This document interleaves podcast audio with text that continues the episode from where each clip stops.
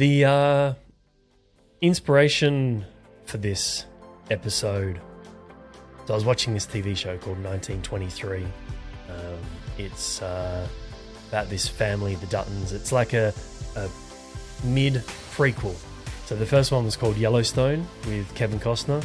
Oh yeah. The then they did the prequel 1883 with Sam Elliott. Now they've got 1923 with Harrison Ford and Helen Mirren.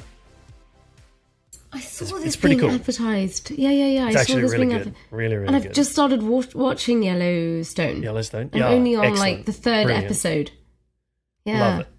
Uh, so there's this scene where he's getting dressed in front of a mirror. It's in you know 19 or 1923, and uh, his wife, played by Helen Mirren, walks past and goes like, "Jacob, what are you doing?" And he's like, "I'm wondering who this old man is." Staring at me in the mirror. when the hell did that happen? And it's funny because I've heard a few people, quite a few people over the years say almost that exact same thing when they look at them, uh, people who are a bit older, look at themselves in the mirror and go, when did I get old? Like, when did this happen? Like, all of a sudden it's come out of nowhere. And I don't know about you, but certainly as I've gotten older, I felt that time moves much faster. Much faster. Yeah. And we might say, oh, we're, you know, th- th- there have been many arguments that I've heard, oh, we're busier now, modern day life, yada, yada, yada. But I've asked people who were not around, uh, or who, sorry, I should say, who were, uh, you know, getting older, 40s, 50s, 60s, 70s, prior to, you know, quote unquote, modern day life and social media and all this. Everyone says the same kind of thing, right? As we get older, time goes faster. So, who knows what's actually going on there but one of the the things that came to mind was okay why don't we explore this idea of slowing down time and of course we can't literally slow down time but we can slow down our perception of time to an extent or perhaps the other side of the equation is what can we do in our life to generate create the meaning, the fulfillment, so that we can get what we want out of life. So, and whether that's to, you know, th- with the idea of experiencing more richness in life or just generating more meaning in life. And part of that is learning to slow down time or maybe slow ourselves down. So that we I was going to say, or maybe that. slow ourselves down. Yeah. Yeah. Because we can't slow down time, but we can certainly slow slow slow ourselves down though, and how and, and maybe take more time or be more. Um, I suppose in the in the it's to be in the present, right? To be in in this em- embracing more of our present moment, so that we can appreciate, you know, what is actually happening around us, and and therefore just slow down. Maybe slow down actually our thinking at times too, right? Was there's there was do you remember a time when the where, where people would be so praised for this ability to multitask? Yeah. It was like if you could multitask, oh my god, that's seen as like a that's seen as an amazing thing. Not really taking into consideration that when we multitask, we're actually diluting our attention to each of those tasks, right? And I feel like you and I have even had a conversation about this before when you talked to me about was it multitasking and like task shifting task switching.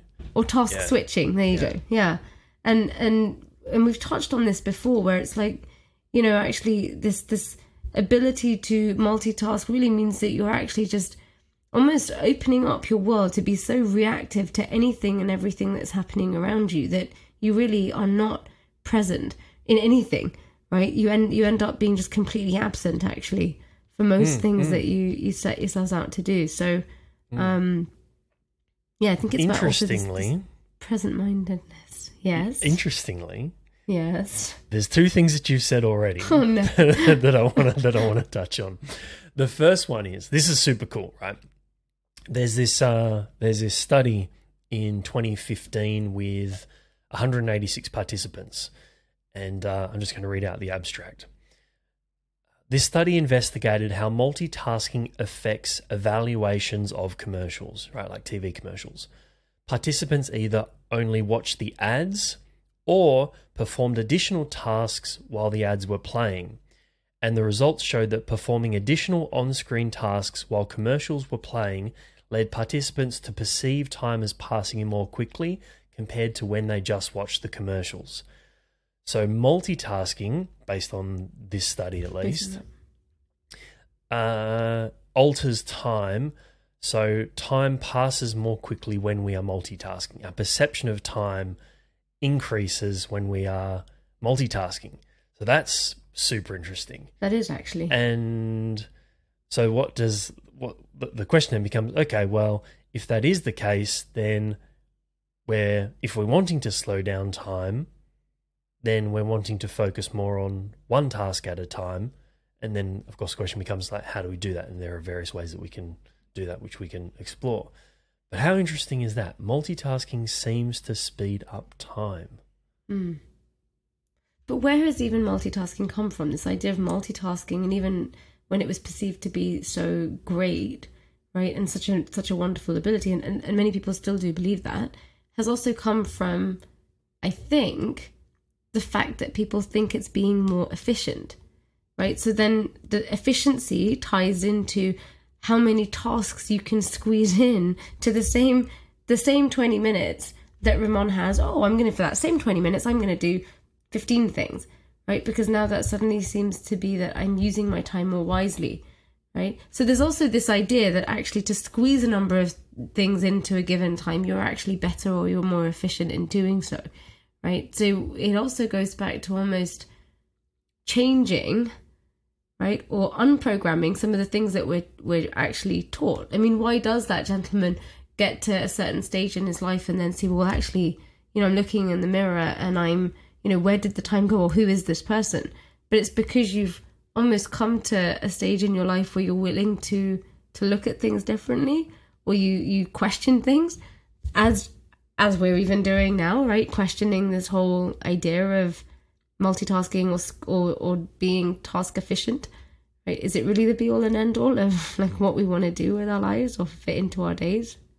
No. I think I think there's uh, and, and, maybe let's uh, be a little bit clear when we're talking about multitasking, we're talking about really switching between cognitively demanding tasks.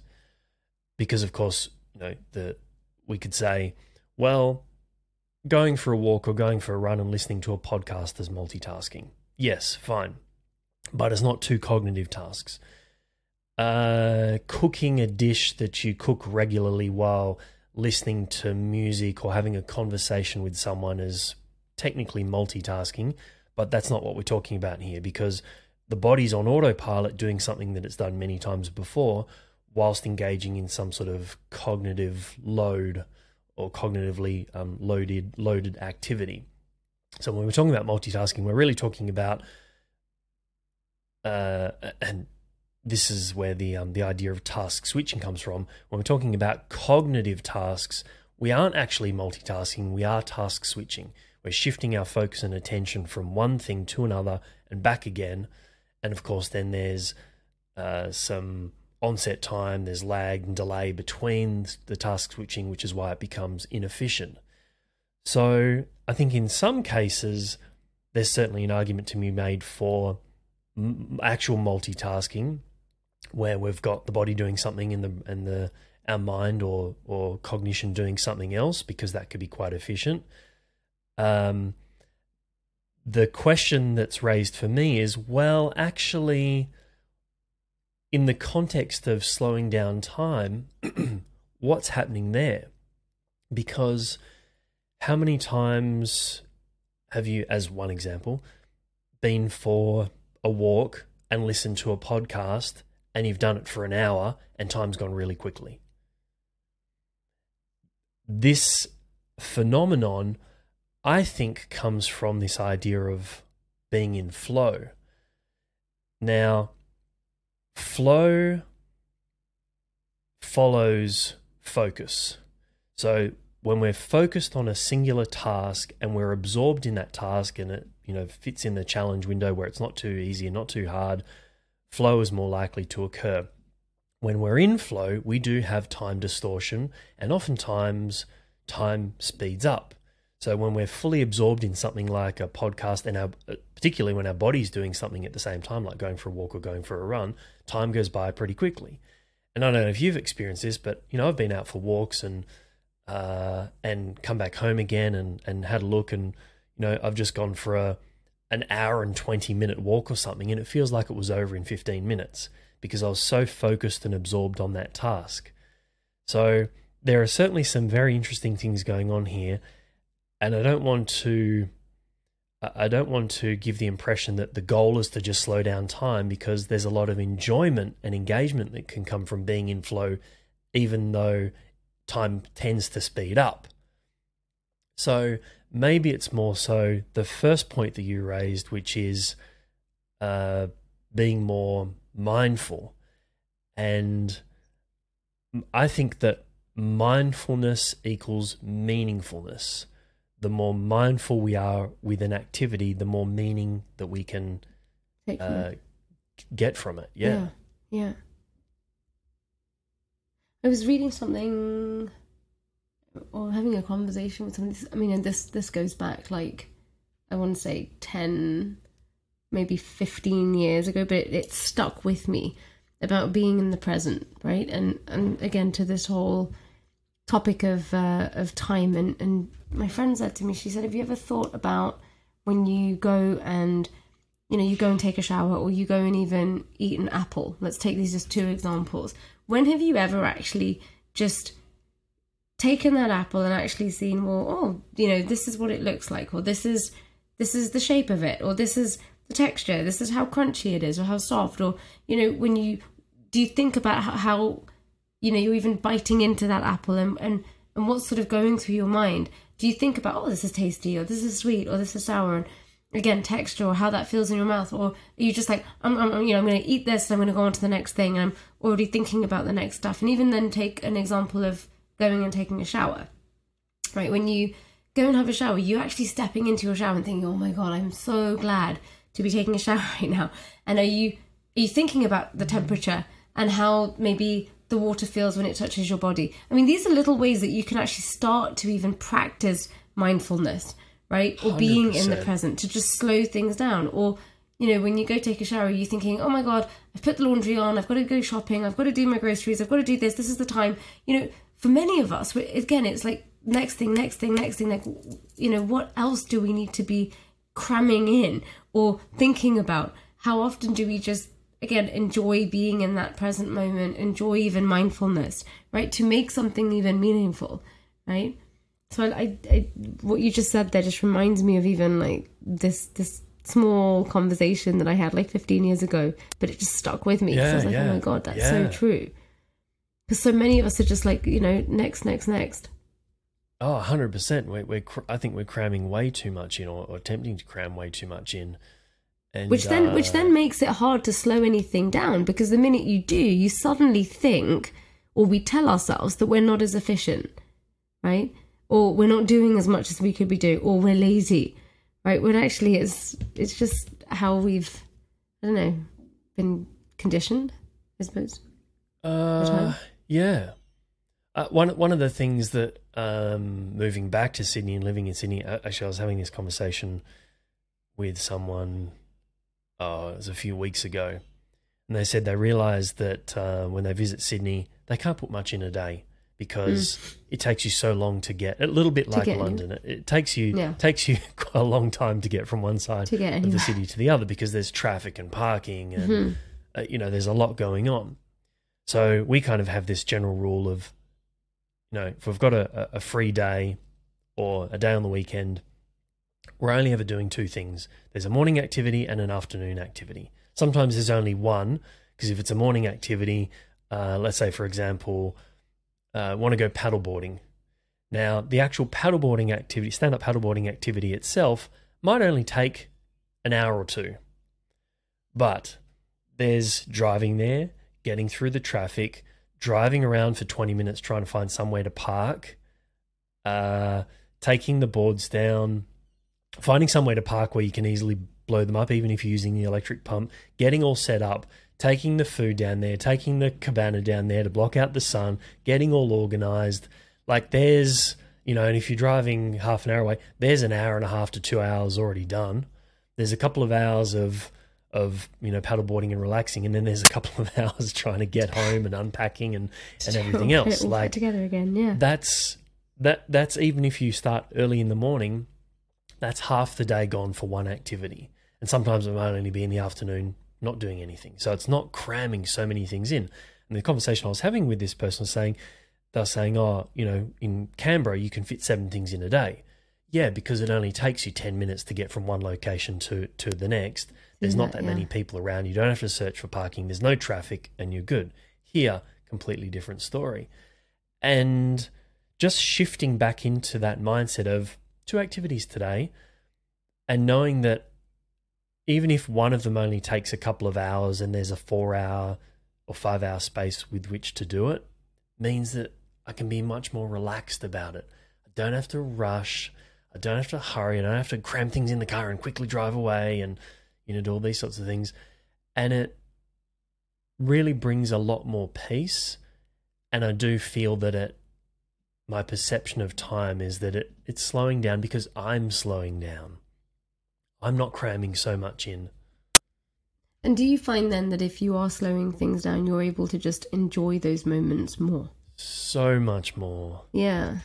because there's no there, there's no none of the stress hormones circulating there's i'm not in the semi fight flight kind of response and i can be more mindful when i'm when you're relaxed right we can we can pay attention to our surroundings and our environment and all those sorts of things and be more mindful when we're more relaxed Yeah. yes mindfulness is a way to become relaxed but if we're relaxed it's much easier to be more mindful sure. too Yeah. much easier Well, I'm definitely guilty of cramming too many things in. And so when you actually said, "Oh, we should," you know, maybe this is a topic we can we can go over, I was like, oh, "Yeah, this is a good topic for us to go over, so that I can actually be the guinea pig. I can actually test it out.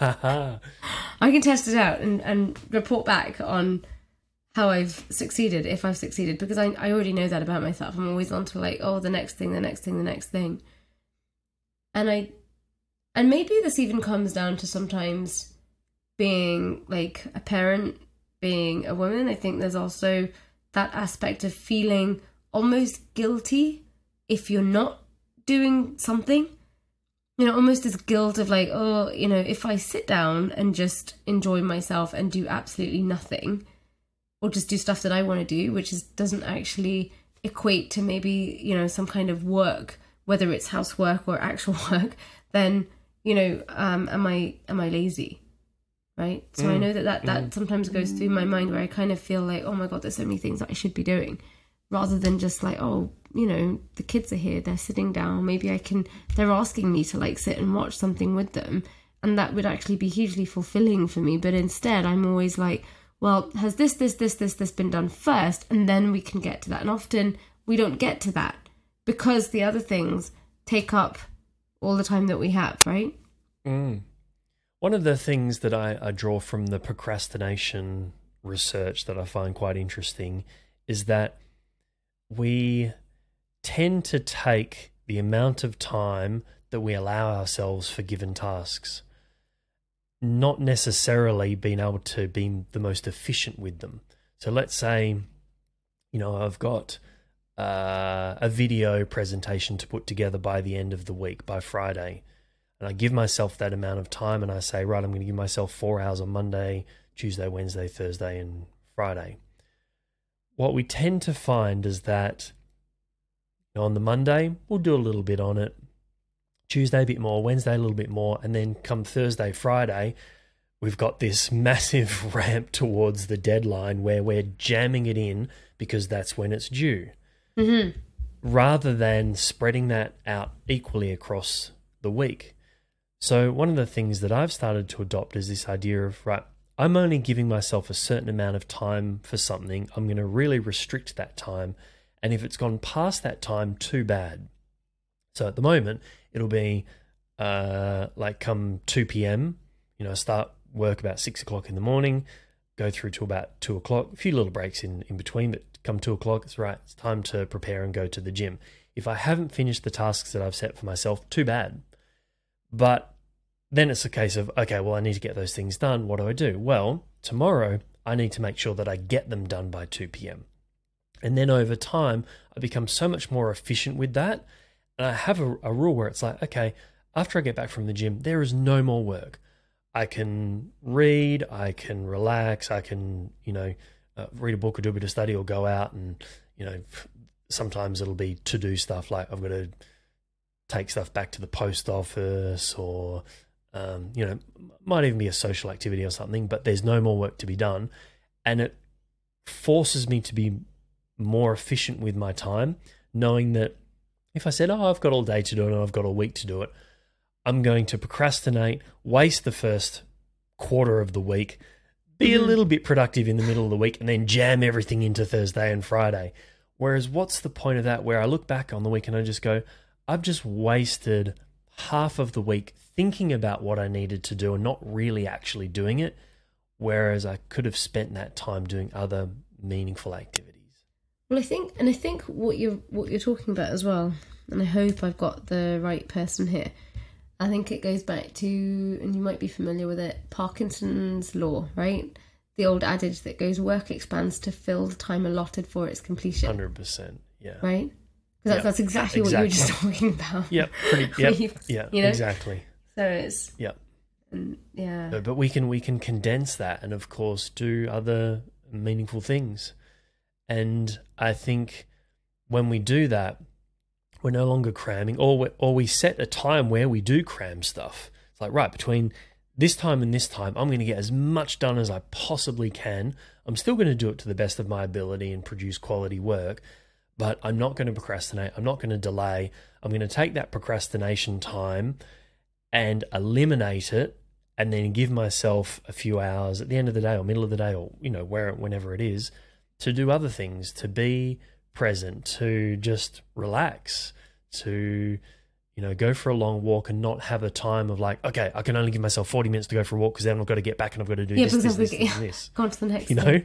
and, And then of course the walk too. becomes rushed and it's stressful I was going to say it's stressful too, right? Because you're like, oh, I've got to get to the next thing. Then there's no room for any, for any, even any desire to do anything else. Like if you were going for a walk and maybe you come across an ice cream van and you'd like to actually have an ice cream, right? And just pause for a moment, but then you don't because you're like, oh, you know, I'd like to do that, but then I don't do that because I've got to get back because I've got this next appointment and I've got the next thing to do. Um, I started noticing this even actually, and that's why I like what you said with setting times to stuff because I think it was about two months ago. I started actually writing an end time to my day because otherwise I was finding Mm. I could just keep on going. There was no cutoff. So I literally have like written in my in my diary, okay, whether it's like six PM or six thirty PM, whatever it is for that day, there's a cutoff. And I literally would force myself to like just switch everything off and walk out. Right? Because otherwise I, I was literally like finding myself at like one, two o'clock in the morning, still being sat here at my desk in my office because there was just no there's no you know, like you said things just keep you know filling up your your time endlessly and i realized well tasks are always going to be there there's always going to be stuff that i'm going to work through and get done right but you, you do like what to what extent like to what cost like what are you missing out as a result of this I love that. Tasks are always going to be there, mm, but we will not Yeah. always be here. yeah So that's a, that's. I, I think about these things a lot. yeah Like tasks, the tasks will always be there. Half of them, who even who even gives a shit? Like honestly, there's half of them where we could just like wipe away, and we've talked about the Yeah. audit before. Like Yeah. just get rid of half, half of them like we put Half on ourselves in the first place right I know. Like when I was writing in my in my own journal, you know, there's that the goals for the day and there's the tasks for the day.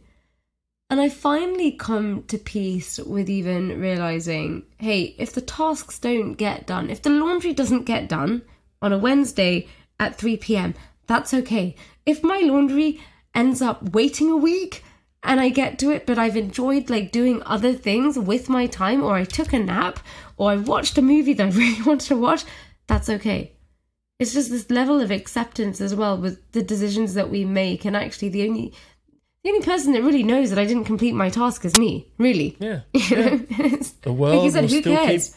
keep going on. Yeah. yeah, yeah, Right? exactly. So Just going back to your, your point earlier about um, about being mindful, and I have a, a question for you, but I first want to talk about this uh, Ellen Langer study that I was reminded of, and uh, Ellen Langer is the the famous mindfulness researcher, and um, it went something like this: she had a, a group of people who said that they reported that they did not like football, watching football, listening to classical music, listening to rap music, and looking at art. I think they were the, the four different categories. And what she, she split the groups up and asked them to watch or listen or, or participate in those activities in a, in a as a viewer. You know, not play football, but watch a football game, go and look at art, listen to rap music or listen to cl- classical music. Another group, she asked them to pay attention to, or no, the instruction was notice one new thing, like something that you've not noticed before. Notice one thing that you've not noticed before. Another group, notice three new things. Another group, notice six new things. And what she found is that the more things that they paid attention to, the more things that they noticed that they hadn't noticed before, something new, the more they rated that they liked that activity. Like they r- rated their that activity as more likable, and they were more engaged in it. The more things that they noticed. So compared to the people that just watch the football, listen to the classical music, yeah, no, I still don't like it. Notice one new thing about it. Oh, actually, I'm starting to like it a bit. Notice three new things. Oh, I'm liking it more. Notice six new things about it. Oh, actually, I'm quite engaged in this now. And isn't that interesting that something to do with how much we pay attention to something can change how we engage with it and even increase likability. So, even with the tasks that we don't like to do, what could we notice that we hadn't noticed before about that task that would increase our level of engagement and therefore potentially increase how much we enjoy or like that task? Because rather than it being a task that we just want to get done and get out of the way, and now we're trying to fast forward through time, we're actually being mindful and engaging that in you know in that task or, or with that task in a more mindful way, which I think can become a more meaningful way. And even if it's not more meaningful, it's at least more likable, which is It's better than not liking it and And not- try and wishing that the time goes past, right? I wish for Yeah. the end of the week. I wish for this day to be over, this horrible day to be over. Really? You wish you wish away one of your twenty eight thousand days that you get to live if you live a uh, live a full life. Oh, You get to wish away Yeah. the four thousand weeks of your life. You get to wish Hmm. away. Uh, you get to wish. I hate winter. Really? How old are you? Forty. Hmm. Let's say you live to eighty. You're going to wish away like Oh. a quarter of your quarter the of your remaining of your, yeah. life. yeah. Like really? But you know, it's so because you've just got me thinking about something. I remember when I was working at the bank, I used to say that, and I'm just realizing actually now, I don't think I ever say that anymore. I don't think I've ever said that since I since I started working for myself. I've never said, "Oh, I can't wait till the end of the week." You know, that that I. Yeah, that's just really weird. Sorry, that's totally. It's Mm, just no. me just thinking. I I don't think I've but actually it's said but that. what an interesting phrase to say to ourselves. Oh, I can't wait for the end of the day. Well, you could we could say that, or we could engage in life in a very different way, and even if it's in with things that we don't necessarily like, we can change that. We have the power to change that, and according to this study, we have the power to change that almost in an instant. Okay, notice something new that you hadn't noticed before Notice- about that yeah. thing and Yeah. your our experience with that is going to change. We'll become more present. We'll become more mindful. We'll have a uh, an increased richness of experience. Potentially like it more, and it may even be something that becomes more meaningful. And I don't know if you've had clients where you, you've you've helped them to change their relationship with something that they previously did didn't like. Mhm. Some of them have even come to love it. Yeah, yeah, I have had that. Yeah, Right?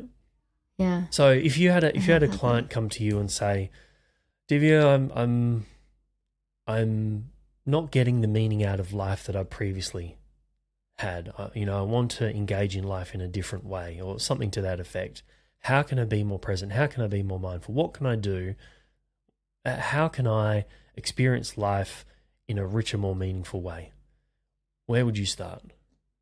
Not to put you on the spot or anything. well, the first.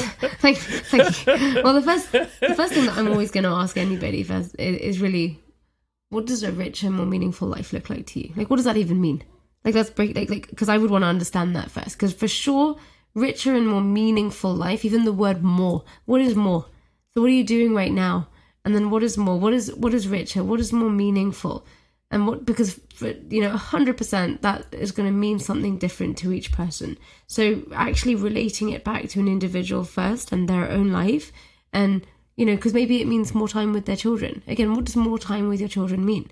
Let's actually try and break that down right? What does what are richer experiences or life experiences or friendships or relationships mean? What does that look like?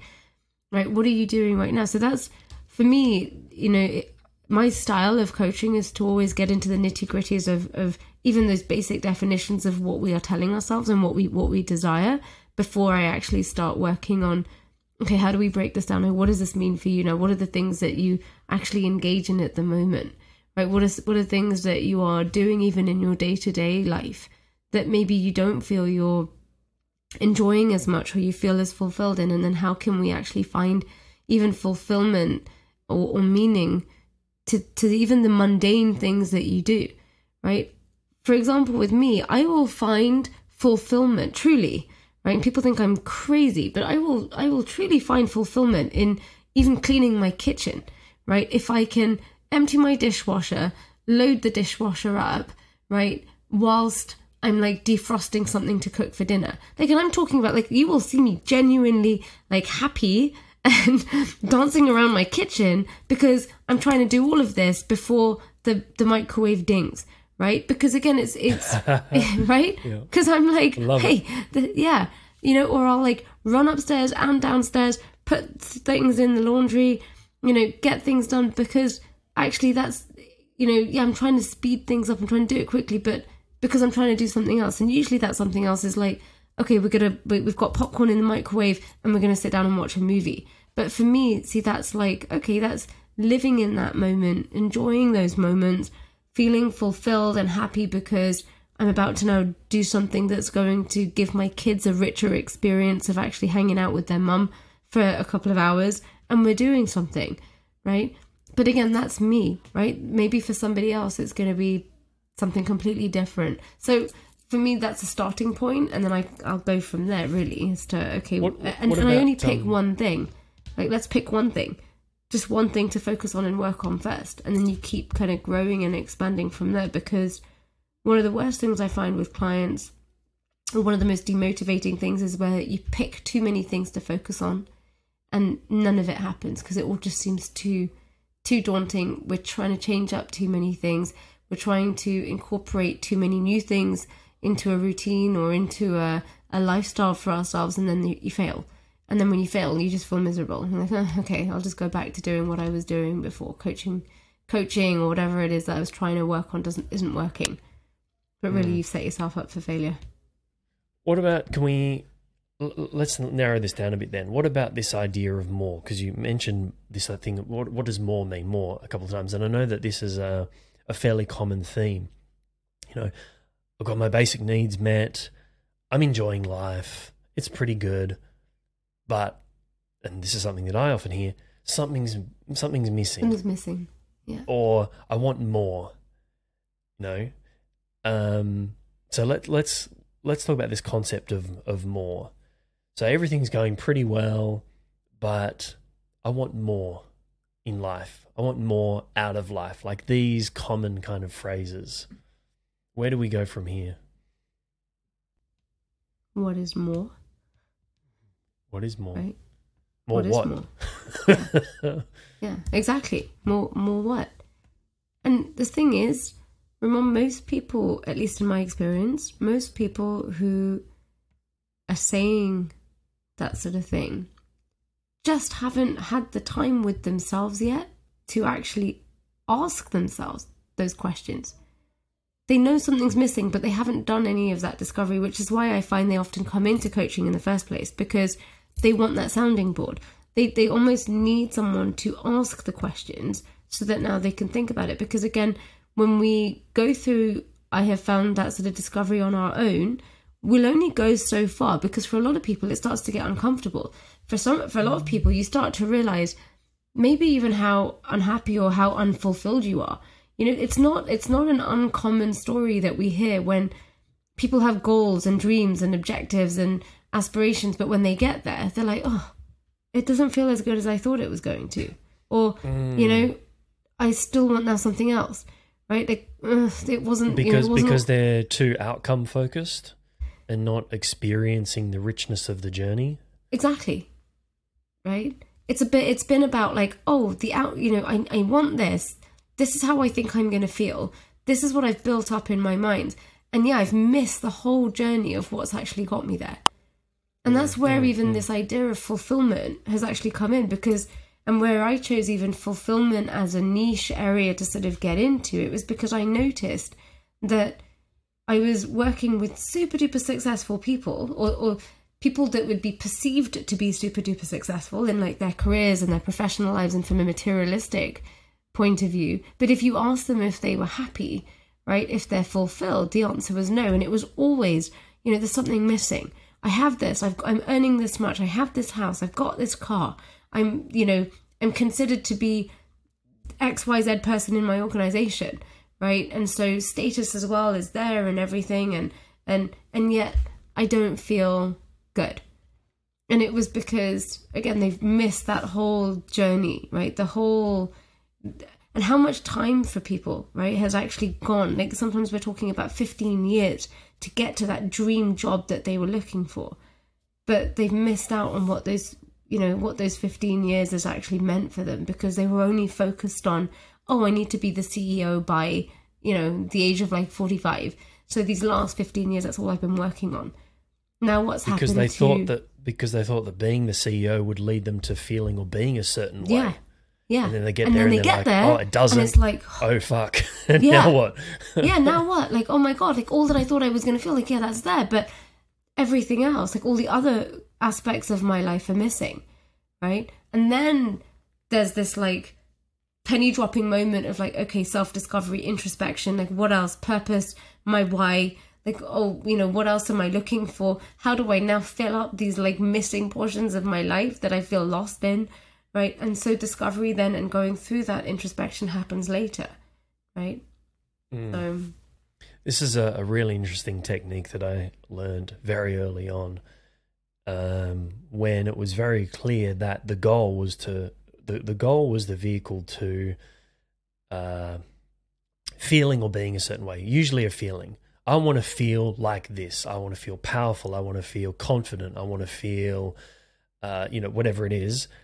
And the goal was set based on the feeling and it was a great, little- I think it's still an amazing approach, which is okay, great. So I want you to really dive deep into your imag, use your imagination here, and really and project yourself forward six months from now, and imagine that you've accomplished that thing. How are you going to feel? Oh, I'm going to feel confident and powerful, and all these things. And right, and what's it like when you feel confident and powerful? Oh, it, it feels like this, and it feels amazing, and I stand like this, and I'm I have this energy coursing through my body. I'm like, right, you've got the feeling. Now, what do you want to do with the goal? Because we got you the feeling in five, ten minutes. So, was it really about the goal or was it about the feeling? Because you've now got the feeling. Has it changed your relationship to that goal? If the goal was only there to get you to feeling a certain i way, feel that yeah you can you can bring that feeling out from within you within a few minutes of just either a memory or um, just imagining what it would be like to be like that and then now it's changing the relationship to well okay maybe it's not so much about the goal it's about the feeling or maybe it's about something else maybe it's about something else and then as you say then what is that something that. else yeah what is that something else what is that yeah something else? exactly yeah but Yeah. usually, you're right. Like that, it's it's we're wanting the goal to, because we want to be or feel a certain way. Okay, well, how can we get how can we get that feeling, or how can we generate that way of being now to then recognize that maybe it's not all about the goal, because if we are so outcome focused, we miss out on the journey, we miss, out on the meaning, we miss out on the richness of that three months, six months, 12 months, or in the example you gave, sometimes 15 years. What a colossal waste of fucking time that could be. Could be. And and If because that's what, all we're what- focused and because on. ultimately, what is the journey that we're talking about? The journey is life, right? That's right. The journey is your life, Yeah. right? Yeah. You might Yeah. think it's a journey to a goal, but I mean, the journey that we're talking about that you're missing out on is literally your life, right? And so that's why, going back to the beginning of this, that's why you have the man standing in the mirror at the end of the day going, Well, who is this? You know, how did he come here? Yeah. Who am I looking at? String of Because everything's just passed you by. Oh, I have something. I, I really want to share this. Um, this is great. Let's see if I can. Um, I'm so glad our audience actually gets to to watch us because they can see your eyes kind of just light up when you have something new to share. I wrote this down. Um, let's see where are we? Let's see if I've still got this in my one billion notes in the notes app. Um.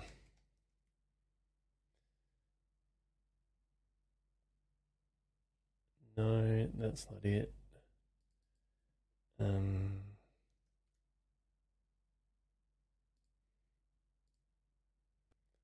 Okay.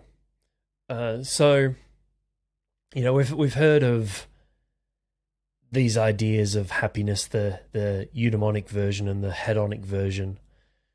The hedonic version chasing good feelings, the eudaimonic version chasing meaning, and they're usually the two ways, the two common ways in which happiness are conceptualized. There's a third one that's been proposed, and that is uh, known as the psychologically rich life. And it's a slightly different version than the hedonic or eudaimonic. And it goes like this The psychologically rich life is full of complex mental engagement, a wide range of intense and deep emotions, and diverse, novel, surprising, and interesting experiences. Sometimes the experiences are pleasant, hedonic. Sometimes they are meaningful, eudaimonic. And sometimes they are neither pleasant nor meaningful. However, they are rarely boring or monotonous. And I'll put the quote uh, down in the description below because I can't remember who said it. Could have been Scott Barry Kaufman, um, but I'll put it in the in the show notes. But what an what a what an interesting way of describing how to engage in life. Sometimes it's going to be this hedonic approach about you know pleasant sensation and pleasant feeling. Sometimes it's going to be the eudaimonic approach. It's going to be about meaning. Other times it's not going to be either. But we are going to have complex mental engagement, wide range of intense and deep emotions, and diverse, novel, and surprising and interesting experiences. And I love that because it focuses on the journey, it focuses on the experience and how we're going to be, and not on, oh, yeah, in six months' time, I'm going to achieve this thing and it's going to be amazing. I'm going to feel amazing. I'm going to be amazing. Great. And then I'm going to set the next thing and the next thing and the next thing. And then I'm going to look in the mirror and go, uh, crap, how did I get here? Yeah. Yeah. I like that. Yeah, you should put that in the in the notes for everybody actually. Um, one more thing I did want to share, and actually this is quite interesting because this ties a little bit into the the psychologically rich life where we talked about diverse, novel, surprising, and interesting experiences.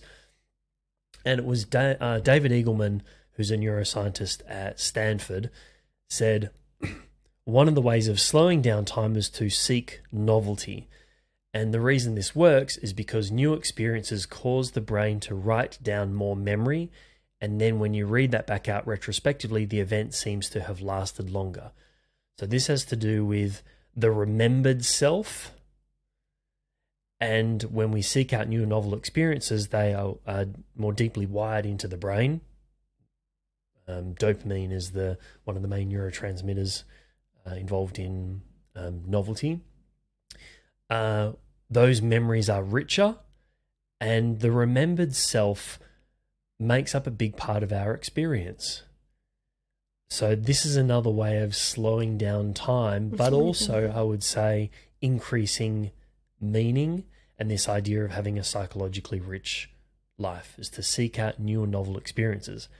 And even if we're not seeking out new and novel experiences, and this is something that I was going to do yesterday, rearranging your office so that you have a new environment to come into mm-hmm. because that's now a new and novel experience. You know, So even yeah. things that are, you know, that we've habituated to, and we do habituate really quickly.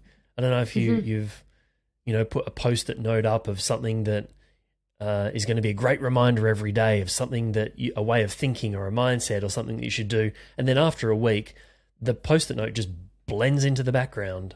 It no longer becomes like that that daily Yeah, trigger. and occasionally you look yeah, at it and go, "Oh yeah, there it is," but Yeah. you haven't looked at you haven't actually You looked haven't at it and paid Mhm. attention to it in the last 37 Yeah, days. that's so so changing changing the environment, changing the office layout around. Sometimes I'll use my laptop to put the post-it notes and the and the the ways of thinking or ways of being or a mindset that I'm trying to adopt on the laptop. A week later, I'll change it. I'll put it in a different location. I'll write it in a different color pen. I'll put it on a different color post-it note. Those of you who are watching, I've got pink and fluoro yellow and blue.